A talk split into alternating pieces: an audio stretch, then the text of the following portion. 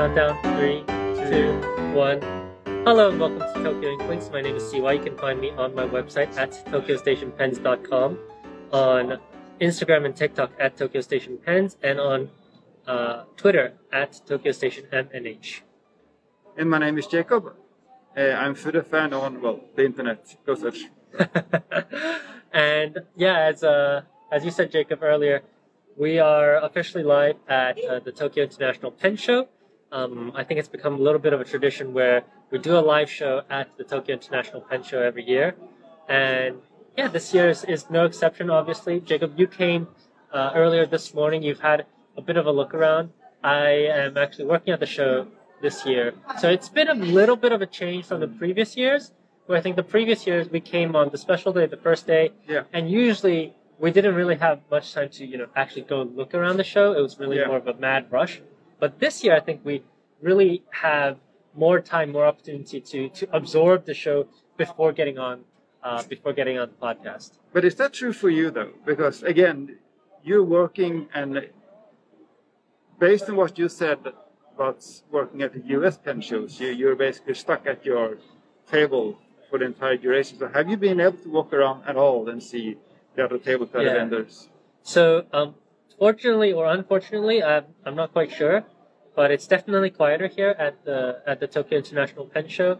Um, especially the setup time. I think everybody's quite efficient setting up, and notably, I think the hallways are much larger, much spa- uh, much more spacious than the U.S. show. So everybody got set up relatively quickly, and I was actually able to to look around, do a quick walkthrough before everybody came in in the morning because what they're really good at is the crowd control. So um, every morning before the show starts, they wait until exactly you know, 9:30 or whatever the entry time Mm. is, and they have this like ceremony where everybody stands up and claps for the for the um, people who are attending. So it's a very Japanese thing, but yeah, before those times, I was able to take a look, and interestingly, at the Tokyo show, what happens is um, they've split the show into several different blocks. So we had the morning block and the afternoon block, and in between there's 30 minutes of rest time where Yeah. you know obviously you can have lunch or you know look around. Did you have that at the US pen shows, this rest time in between? Absolutely not.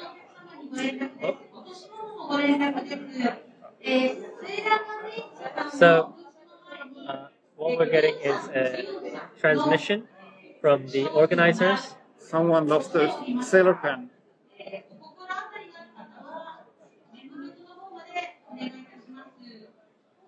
And you can really see how efficient the the organization is just by this. They have a PA system where they can alert people, hey, somebody's lost their pen, please pick it up at this booth, or hey, whoever, um, you know, vendor, somebody's looking for you.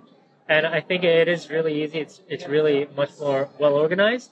But on the flip side, it's a lot more expensive than the U.S. shows. It's about maybe two or three times the table price uh, per table versus what we would pay in the U.S.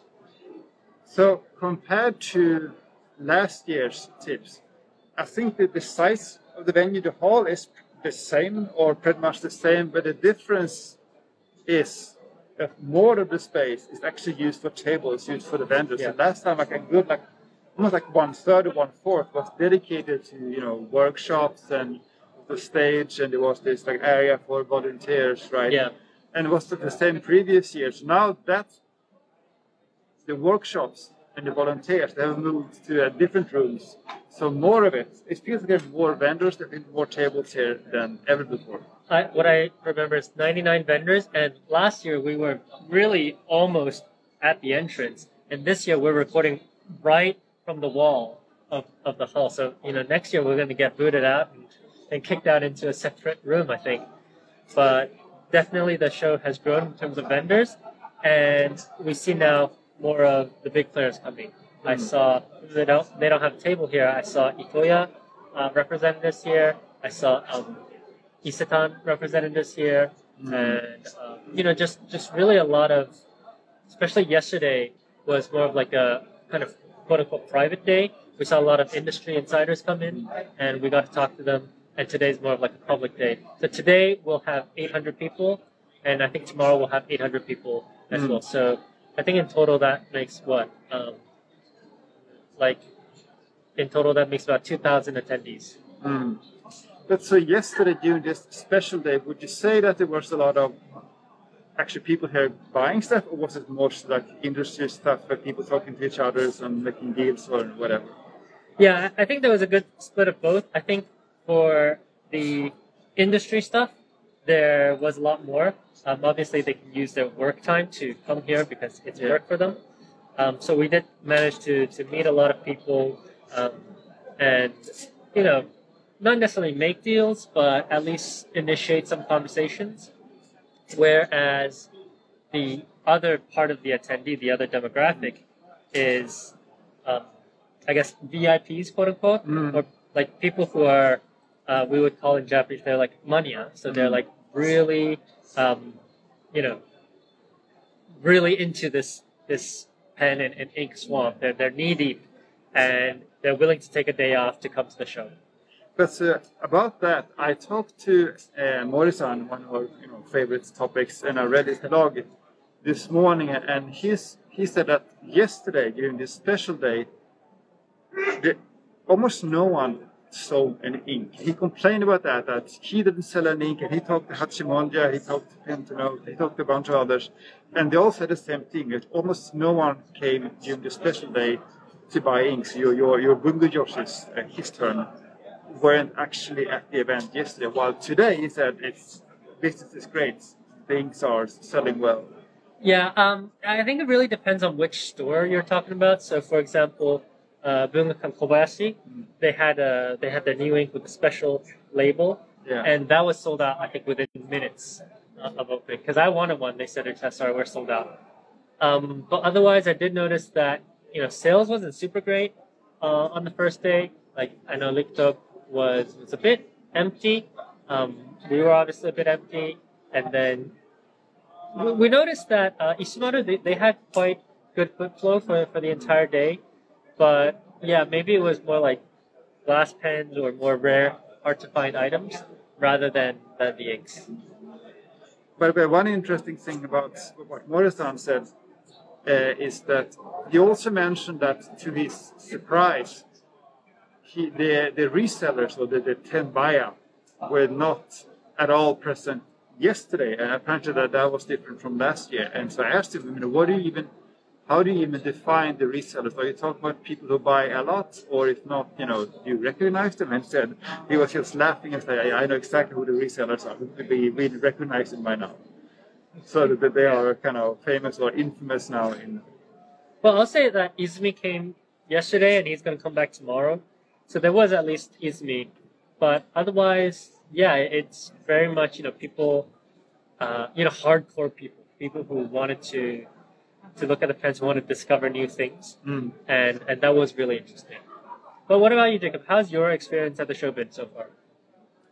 Yes, I came a bit early today. Uh, I haven't spent actually that much time at, at the show yet because I had to leave for a bit. Um, yeah, other than the fact that there are more tables, I would say, I mean, this is the, the to no one's surprise, more glass pens than ever at Tips. Um, and more of these, as you said, the, the established vendors that you don't really think of as like at like, um, uh, like the Shosaikan is here, Stas stationery store is here, and so on. I think that is something new. I asked them actually. Uh, Shosaikan was here last year and they showed off their, their Toma collaboration. Um, and I did ask them, they said that sales was, was slow, but they see this as a marketing event for them. And I think that is true for a lot of the vendors here. They're not necessarily here to make money because they could probably make a lot more money uh, in their own store. But this is for people who might not necessarily know about them because all the stores are in one place. You get to see everything. Uh, they're hoping to get new customers out of this. And I would tend to agree with that. Mm. Yes, other than that, I mean, as usual, there aren't there aren't that many vendors selling new fountain pens. I mean, there are some, of course, but a lot of the tables are, as we said, about glass pens. They are about ink. They are about paper. They are about accessories, um, like pen cases, uh, stamps, washi tape. and so on. So it's not. Yeah, it's not a pen show. It's not a Well, pen show. Shosaikan is a great point, uh, case in point for you because they didn't develop any new pens for this Yeah. year, but they did have a uh, new glass pen to sell, which they're uh, first selling at the show here. Yeah. I think that is a good case in point. Um, and I think, yeah, definitely this is more. I think it. I think actually it, it's a more balanced show. The only thing that we're really missing is vintage pens, older pens, like interesting pens with mechanisms. Uh, and we'll, we'll get to that a little bit later on. But I think if we get more of those kinds of vendors, this show is actually very, very well balanced in the sense that, for example, Washington D.C. It's all almost all vintage, almost all European, and almost all fountain pens. Whereas here, you got a really healthy mix of everything that you would need, orbiting the the stationary hobby. Yeah, I think that that's a good point. That this, this, if you want to buy ink, you go to Inkunuma or you go to Tronen Limbs. If you want to buy vintage pens, you go to Wagner. If you want to buy like cute washi tape stamps, you go to Bungo Yoshihaki. But if you want a little bit of everything, like a balance, then you go to Tips. Yeah, it- it's definitely not like the most pens ever, but I think it, it's still healthy to come because you're seeing everybody. And something that was cool yesterday is that we had the vendors dinner Yeah. where we got to socialize with a lot of vendors. You know, we introduced each other to each other, and and that was really nice to catch up with some vendors in capacities that I hadn't done before. Mm. Because usually, you know, I'm there as, as a customer, but this time as a vendor, you know, like Nagahara-san came up to me and said hello.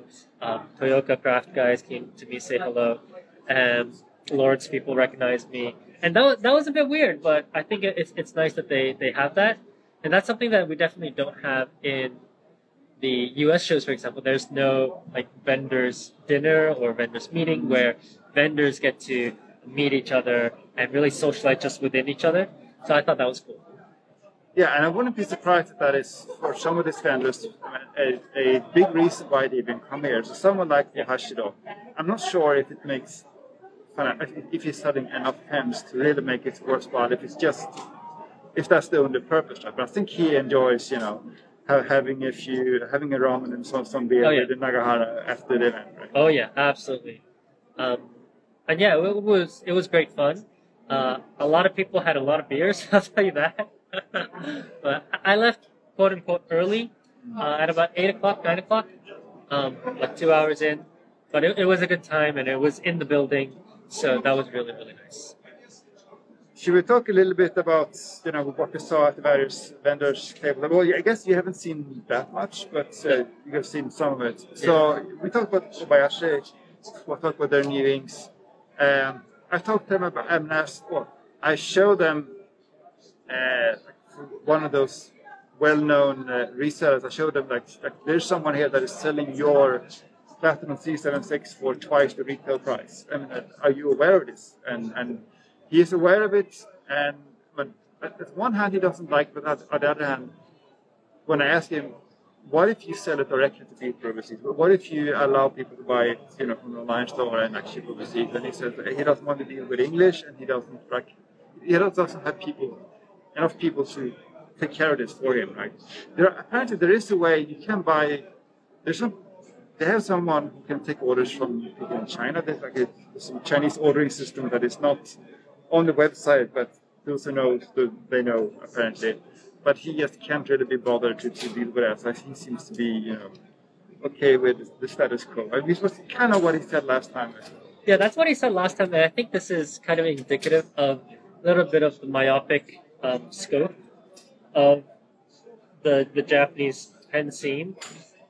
I, I think there's it, there's a little bit of pride to almost keeping it so exclusive. I mean, for the longest time, he didn't let people buy from even within Japan, right, mm-hmm. online. And it's only because of COVID that he's slowly, like second year or third year into COVID, he finally is opening up an online store to sell across even Japan. So I think for Kobayashi, there is a sense of pride of we're that company that doesn't sell overseas. And that's like kind of cool for them. I'm not sure if it's if it's pride as much as just a general sense of like men look side. This is too much hassle because apparently the um, the popular like if you set up an online store in Japan, you use like a, what's it called like base or stores or whatever. Yeah.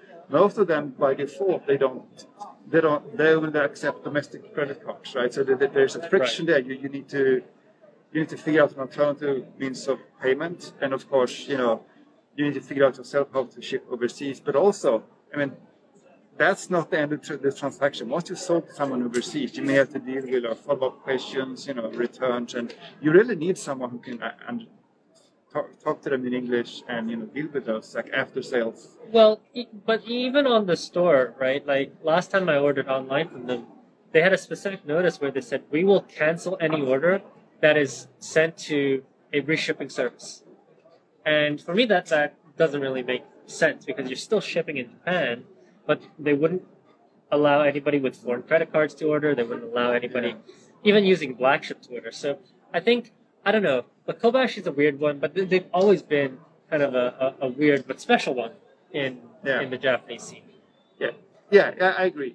But again, I don't, I don't think it has so much to do with pride as it has to do with it. It's not worth the hassle. Maybe, yeah.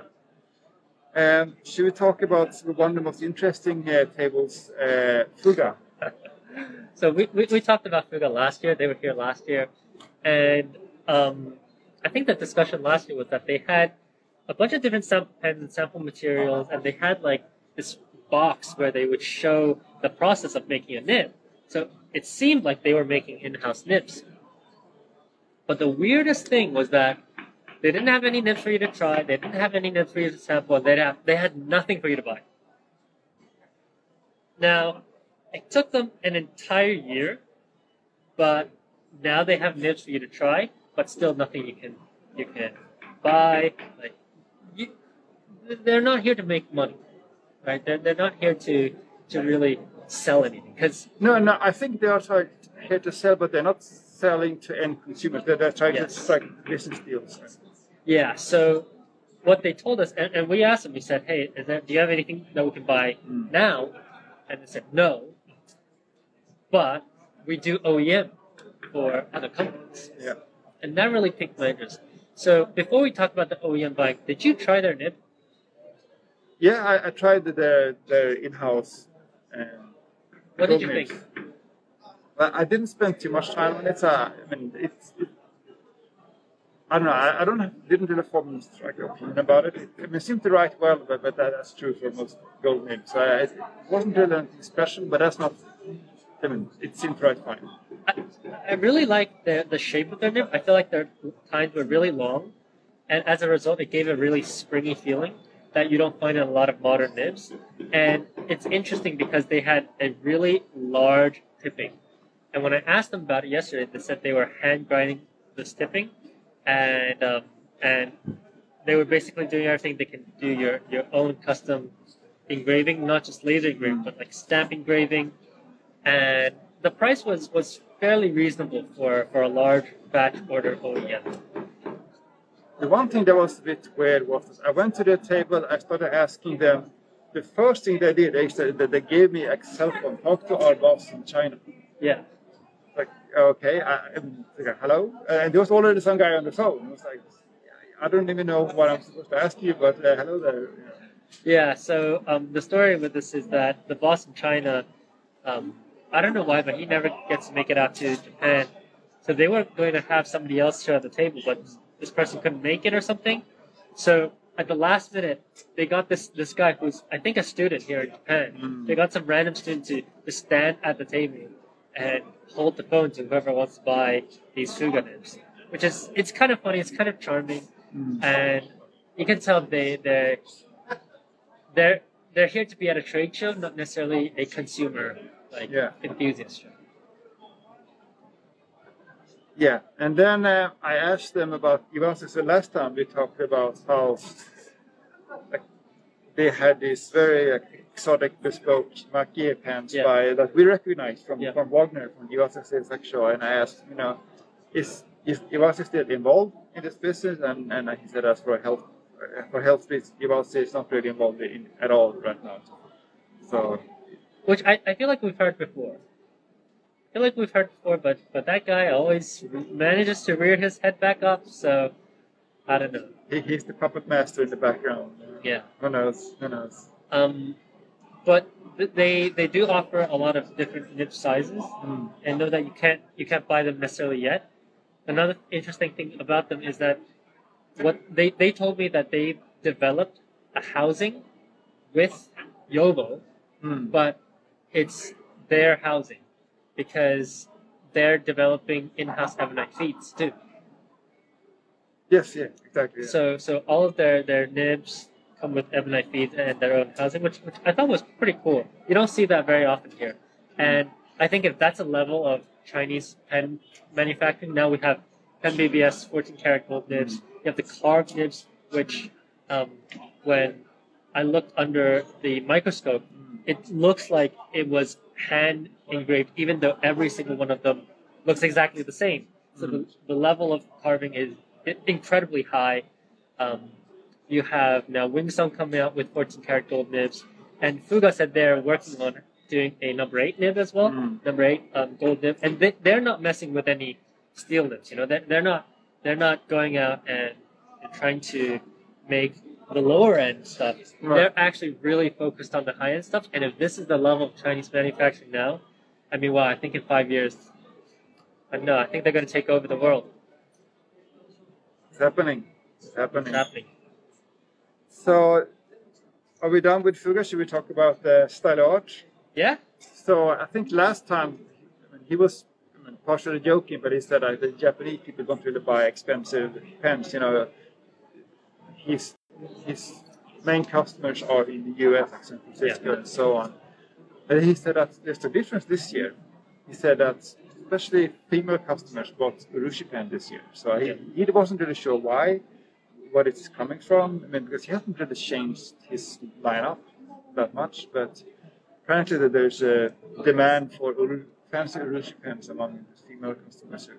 Do you think that it's because the that demographic has kind of matured and evolved over the years? Because I think in a pen show like this, maybe you know seven years ago, you wouldn't see as many uh, women, and we commented about you know the growing female audience in Japan for for fountain pens, we see this at Wagner, we see this all over all over the industry.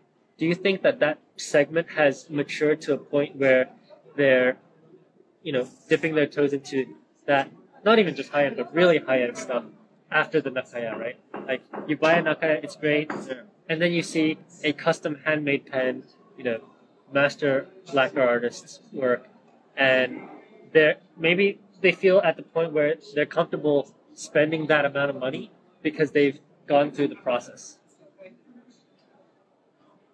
Yeah, I mean that can definitely be the case. Um, I mean, we know that there's a lot of new people coming into this whole uh, world of fountain pens from you know i- ink and Yeah. planners, and they get the, the preppies and coconuts and contests. But that's quite a jump to go from your first uh, preppy to uh, an, an urushi Stylo Art, right? So, so I'm, I still don't understand why. Again, in this world, that there's a big difference from one year to another. But even on Twitter, we see a lot of uh, ladies buying Nakayas. I wouldn't be Mm. surprised if Nakaya's share of female customers has risen dramatically over the last few years, and especially after they announced a price increase. Um, for example, Aya on IG, uh, Addicted um, sticker planners, they're they're all buying. They're rushing to buy custom Nakayas, and so I think maybe this build up hasn't necessarily been from one year to the next, but it's been slowly growing. But when you talk about Stella Arts um, or Stilo Arts uh, Makie Mm. pens, that's really on like the high end spectrum of the Yeah. high end, right? Yeah, yeah. It's not just Sure. a normal high end. Yeah. Um, so yeah, I think I think we'll have to keep an eye on, on this demographic. I keep on saying it, but I think that's uh, that's where the purchasing power is. So Stylo Art, they also had. I think maybe they had it last time, but they have they buy highly custom Urushis and they take the nibs and put them on, on put on their own um, pens, right? Interestingly, I always thought I always got on the impression that they always took you know, the whole section, and they just made like a wooden barrel section. That's not what they did this time. They actually made their own ebonite section because he, he in his view, the custom Urushi is just too too girthy for his taste, and he wanted a more slimmer one that took that big nib. Yeah, um, I think he does the custom sections on a few models. For example, the Shirane model, he makes his own um, sections. This one, uh, what he does is he takes a custom machine. And I think this pen was released in July because I went to his workshop in June where he showed us the prototypes. Um, and what he does is he, he takes the, the nib and the feed and he puts it into his own section. But not only that, if you buy the pen, he gives you a custom made section Yes, exactly. that fits the size 15 pilot nibs, which Yeah. I think is really smart because he said it's too, um, it's a waste. It would be a waste Yeah. to throw away this nice lacquer barrel. So yeah, that, that's a really good deal actually. Yeah, I saw it, and, and, and but there's something hilarious about a, a big custom Urushi with, I mean, size 15 is not small, but, but for that pen, it does Yeah. look a bit small. But yeah, it's, it's funny. I mean, it's there's something hilarious about that. Yeah. And they showed me their their high-end maki-e tray again this year. Yes. Um, and I think year after year, I feel like their work gets better and better and better. Yeah. Obviously, it's not Motoshistan who's doing the actual painting, but they've clearly established some relationships with people in the lacquer industry Mm. to really step up their game. So they're not just that wooden pens company anymore. Mm. They're even evolving into a more dedicated high-end space. Yeah. That's pretty cool. Do you have a favorite model of of Stylo Art? No, I was, I'm always a little bit confused by the lineup. They do look a bit, I mean, from a distance, they, they look pretty similar. I never really gotten that much, I mean, I never really looked at models in that great detail. But I mean, they all look nice, but I can't really tell. It's some Asamao and, I don't know. Uh, Well, I'll, I'll say that the website is pretty hard to navigate, mm, and it's pretty difficult to see the lineups. But that's why a show like this is great because you get to see it in person. mm. And last year's show was the first time I, we bought a Stylo Art, and we bought the Shirane model, Mm. and that model is is fantastic. So Mm. definitely recommend. So another table I went to, of course, is Yamamoto. Uh, Yamamoto paper. it- it's always is to me one of the highlights. Um, he talked a bit about you know he makes these um, like paper testing. I'm not sure what, what he calls them. Yeah, paper tasting, um, like pamphlets, right? Packages. Yeah, and and and he makes new versions of it every, once in a while. I think he's on the seventh and eighth one, and he said that one of the reasons that why he had to shoot the paper is that some of the paper they had before is actually not good anymore because, Oh, really? because the paper manufacturers, especially Nippon Paper, keeps consolidating and you know they're, they're moving paper to different machines. You know the whole Tomoegawa story. Same thing happening with Nippon Paper. So as a result, some paper that were good before, like uh, Minuet and, and uh, the names now, they don't recommend them anymore. They won't sell them anymore, so they have to change it up. I think that's really interesting, but I think that's also pretty healthy Mm. for them because what that means is they'll always have new products to Yeah. put out. So it's actually, I think, good for for Yamamoto paper, but it's also good for the general industry, right? Because um, we're constantly forced to try new papers. Yeah. And yeah, I did see that he was on the seventh version, Mm. but I think maybe what he can do is even put in like now it's an A4 size. You put in like an A5 or an A6 size, make it easier to actually like paper taste. But instead of you know just seventh version and all of them have the same paper, maybe you do like Yeah. set A, set B, set C, Mm. and I think that would be a hit to you know really try and really encourage people to buy different types of paper. And even at my table right now, we're using Sleight White, so Mm. all that paper does. You know, I bought it from Yamamoto Paper themselves. By the way, I figured out why it's called that. It's actually not, the spelling is not what you think. It's S L E I G H T. Really? Yeah. Okay, okay. I got I got to check on my, my package again. Yeah. So that, that, that was interesting. Um, I asked about 68 GSM Tomoe River. Uh, he said that Samsung is like it- it's tumor, so I mean you can order it from them. It's available now, but but the minimum size is so great that almost no one is doing it. So so, Really? so they don't like, make it and then like sell it and Right. tell anyone who wants it. You have to you have to make a custom. But was 68 a custom order previously as well? I think it, I think they, they changed that in like 2019, 2020. Okay, okay. So then I asked him, so what if someone like 68 GSM from a river and can't really get hold of it now? What do you recommend as a similar replacement? And he wasn't actually sure. He said that'll be homework for me to come up with something. I think halftone paper is, is quite good because when I was looking at the uh, paper casing 7, I did notice that they had the GSMs printed on the pack. And I think what I saw, I took a picture of it, but I think what I saw was that the the Sleight White is actually like an 80 something GSM. Yes, exactly. Perfect. Yeah, and then halftone color white is like almost 70, like 72 or, or maybe like 68, but Yeah. but closer to closer to that 68 Wilmar River. I can't find the picture exactly here now, but I think maybe maybe halftone color white could be a could be a good alternative. Yeah, but if you like to write with pencils, then then Sleight White is perfect. So it actually it's meant for colored pencils, and it's a collaboration between uh, I believe, and Sakura Craypass. Oh, really? Yeah, That's interesting. so that's a really good paper. Did you buy anything from from Yamamoto? Well, the problem is I have I have the, the press pass right, and it's too awkward to buy anything with a press pass. So I'm waiting after five o'clock. Oh, you're gonna do the, till the vendor time. That that's when I hide my, my press pass and go and, and buy whatever I want. That's cool. That's cool. But are, did you see products that you're like gunning for at like Yamamoto or, or something else?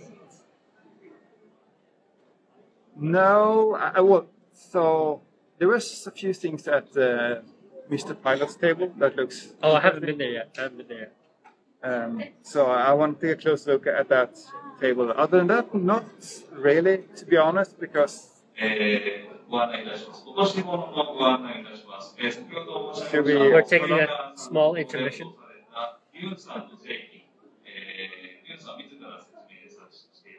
See you.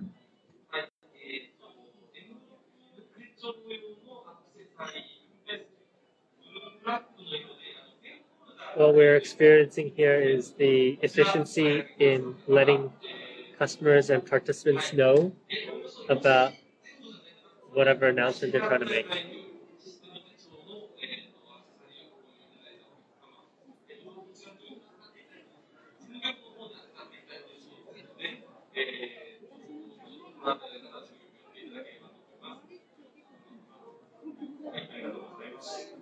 All right, and we're back. We're back. That was an ad break. yeah, so I- I'll mostly be looking at Mr. Pilots and uh, also Komekyo. I haven't seen Komekyo's table. I haven't yet. seen it either. And also, ha- I re- just realized I haven't been to Furuta yet, so I, I Oh, need yeah. to go back there. So. Furuta-san recognized me too, so I think he's gonna definitely recognize you. Like, you're way larger than I am. Um, the, the big agent, yeah. Well, I also saw a lot of students here. There was a student um, who came out to my table earlier today. He said he was a he's a medical student, so he's a university student, and he showed me some of his drawings, and they were actually really, really good, really, really precise. Like he showed me this posting needlepoint drawing that he did. That was fantastic. So, I I don't know. I, I think there there is a wave, as I said in some previous shows, there, there might be a wave of younger people, and even just now, I think we saw some high school students, and they were just in their uniforms, walking around the show.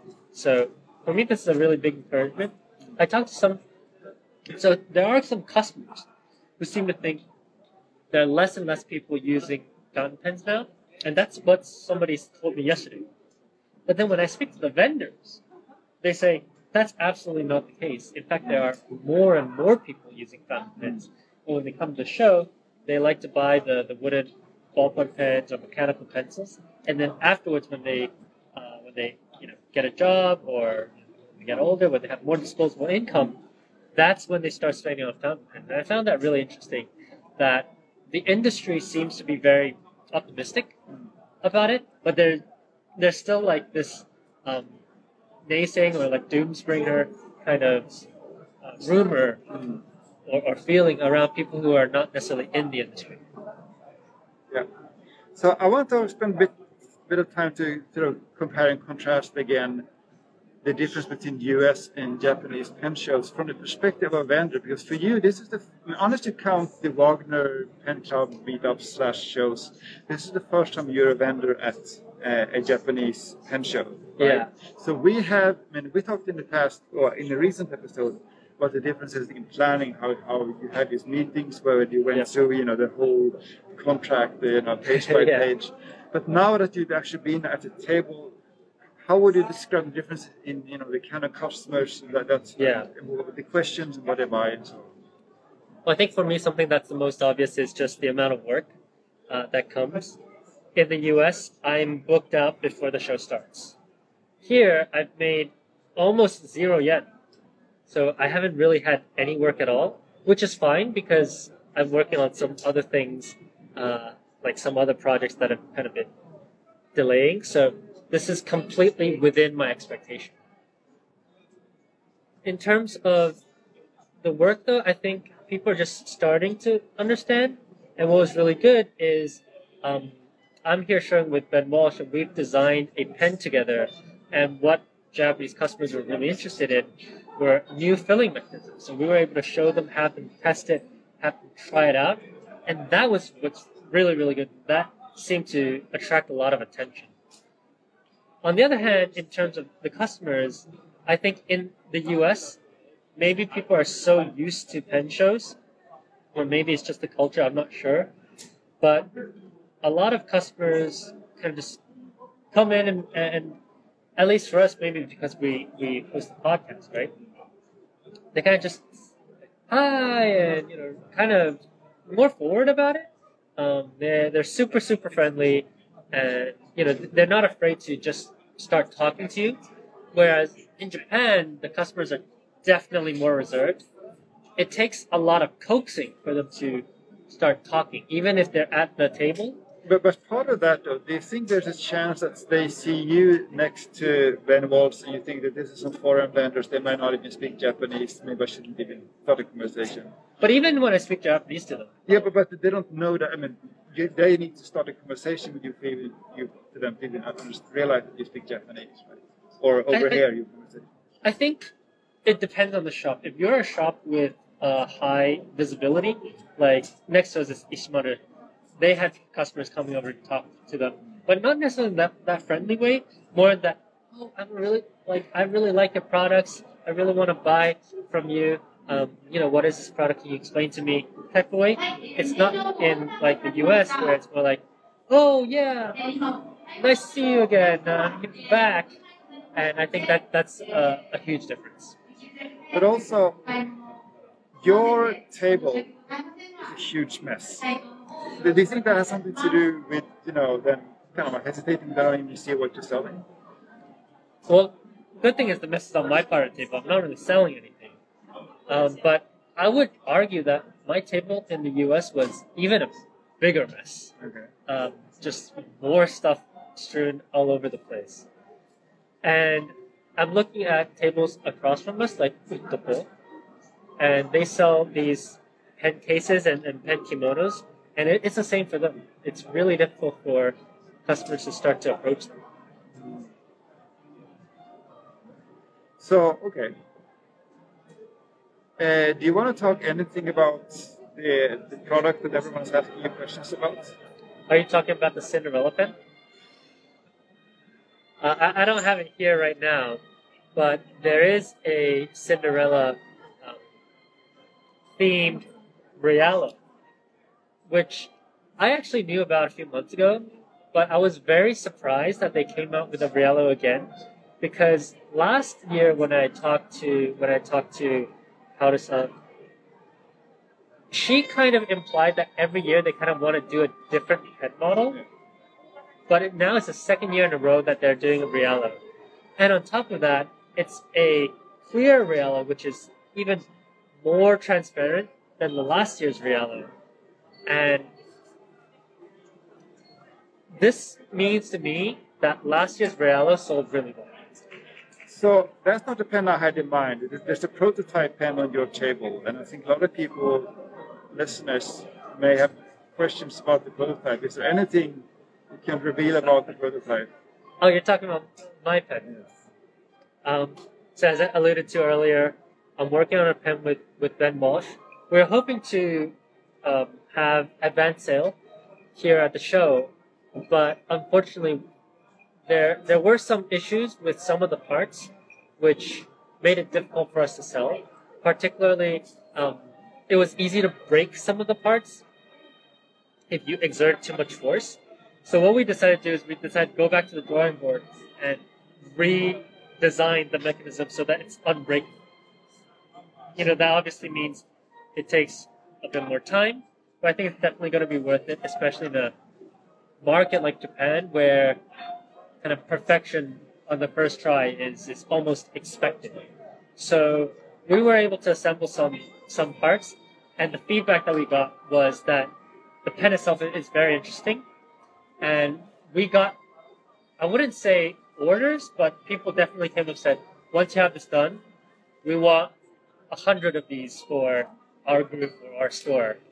Yeah, just said something maybe I shouldn't have, but we had a lot of people come up um, with interest. So that's pretty pretty interesting. So one question I have about this product is: Do you think a large ink capacity is the main selling point, or do you think that is just like a side effect that is actually just the fact that the filling system is elaborate, it's kind of satisfying to fill up? Do you think that is main selling point, or, or not even that? What is the main selling point of, it, of uh, Yeah. elaborate filling system? I, I've, I've heard all sorts of things. Um, some people really like the way that it looks, the design of it. Um, some people obviously think it's very satisfying to, to fill, and I'm one of them. Um, but most of all, I think it's just something new in the industry. Uh, it's new for the Japanese market. And it's been many, many years since we had a new filling system in the Japanese market. So they've never seen, they've never operated something like this. I think for them, there's a large novelty factor. I always thought that like having a fountain pen with a huge ink capacity is a little bit like having an SUV. In a sense that you you have this you have this idea that you need extra capacity for your you know your off-road traveling while you're actually just going to you know the, the, the, the Supermarket. supermarket, right? And similarly with, with the huge ink capacity, you have this idea that you're going to be back backpacking in you know the Alps and, and you're going to be taking notes in your traveler's notebook and you need all of your filing.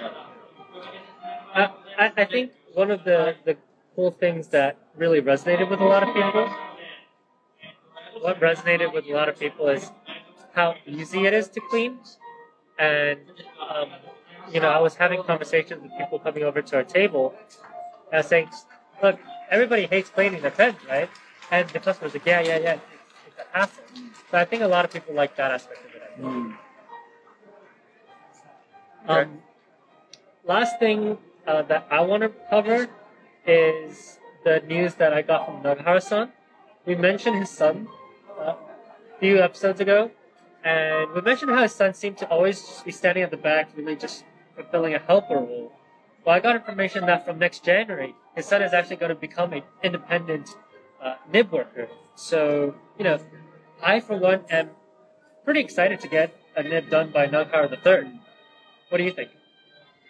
Yeah, I mean, I think, yeah, I, I, I'd love to try. And uh, most important, I want, I'm curious about whether Nagahara Junior is going to try some of the grinds that Senior, not Senior, but Nagahara, The first. the first, uh, yeah, hasn't done in a while. Yeah, so that would be very, very interesting. All right. Um, I have just one more thing quickly about uh, Ohashiro that I forgot to mention. So we talked before about how he seemingly recently switched to 21k nibs, and we talked before that he had 14k soft so he switched over to 21k when uh, he still has 14k nibs. He introduced, far understand, 21k when Sailor stopped making large 14K. So the only 14K has are the small one, not the large one. Okay. So if you need a large nib, it's 21K. But the other thing he mentioned is kind of funny. You know, Sailor, like a few months ago, they stopped marking the. the uh, Oh yeah, with the H. shot. Yeah. Yes. So, yeah, HM is now N, H- Yeah. HF is now F. At the same time, they stopped removing S. And because the difference between soft and hard is so subtle, right, it's, he lost one of his selling points. Right? He, he can't prove that it's soft anymore, Yeah. right? and you can't really tell from writing with it. Yeah. Well, I for one am sad that um, I for one am sad that they stopped the large 14 karat gold nibs. I- I feel like it's a no-brainer to supply large 14 carats to you know the non-sailor brands Yeah. and then keep the 21k just for the sailor name. But hey, you know, I could be wrong. I, I feel like it would be cheaper. It's uh, it's more efficient. I don't know if our our hope for large 14 karat gold nibs but cheaper gold nibs would will come to fruition with Sailor, but you know we can dream on. But they still make 18k for Montegrappa and I think so, Rockstar as well. Hard to understand sometimes. All right, and I think we've just got the music and the sign that we need to stop the broadcast and uh, and wrap up. Yeah. So thank you everybody. I know we didn't get to everybody's questions. We didn't get to everybody's comments uh, this time, but I agree they should plan some lunch breaks for U.S. pen shows. And uh, and yeah, Ben has been doing great at the show. So um, with that being said, this has been the uh, the live from Tokyo International Pen Show 2022, and hopefully next year we'll we'll have an even better show with more foreign visitors. I heard visitors from Singapore today, um, you know, India, uh, Philippines. So hopefully we'll have even more foreign visitors next year, and uh, and I think we will. I think we'll have a blast. Yeah, yeah, for sure. All right, thank you very much. My name is CY. You can find me on my website at tokyostationpens.com, on Instagram and TikTok at Tokyo Station Pens, and on Twitter at Tokyo Station MNH. And my name is Jacob, and I'm Fudefan on the internet. All right, thank you. Bye bye. Bye bye.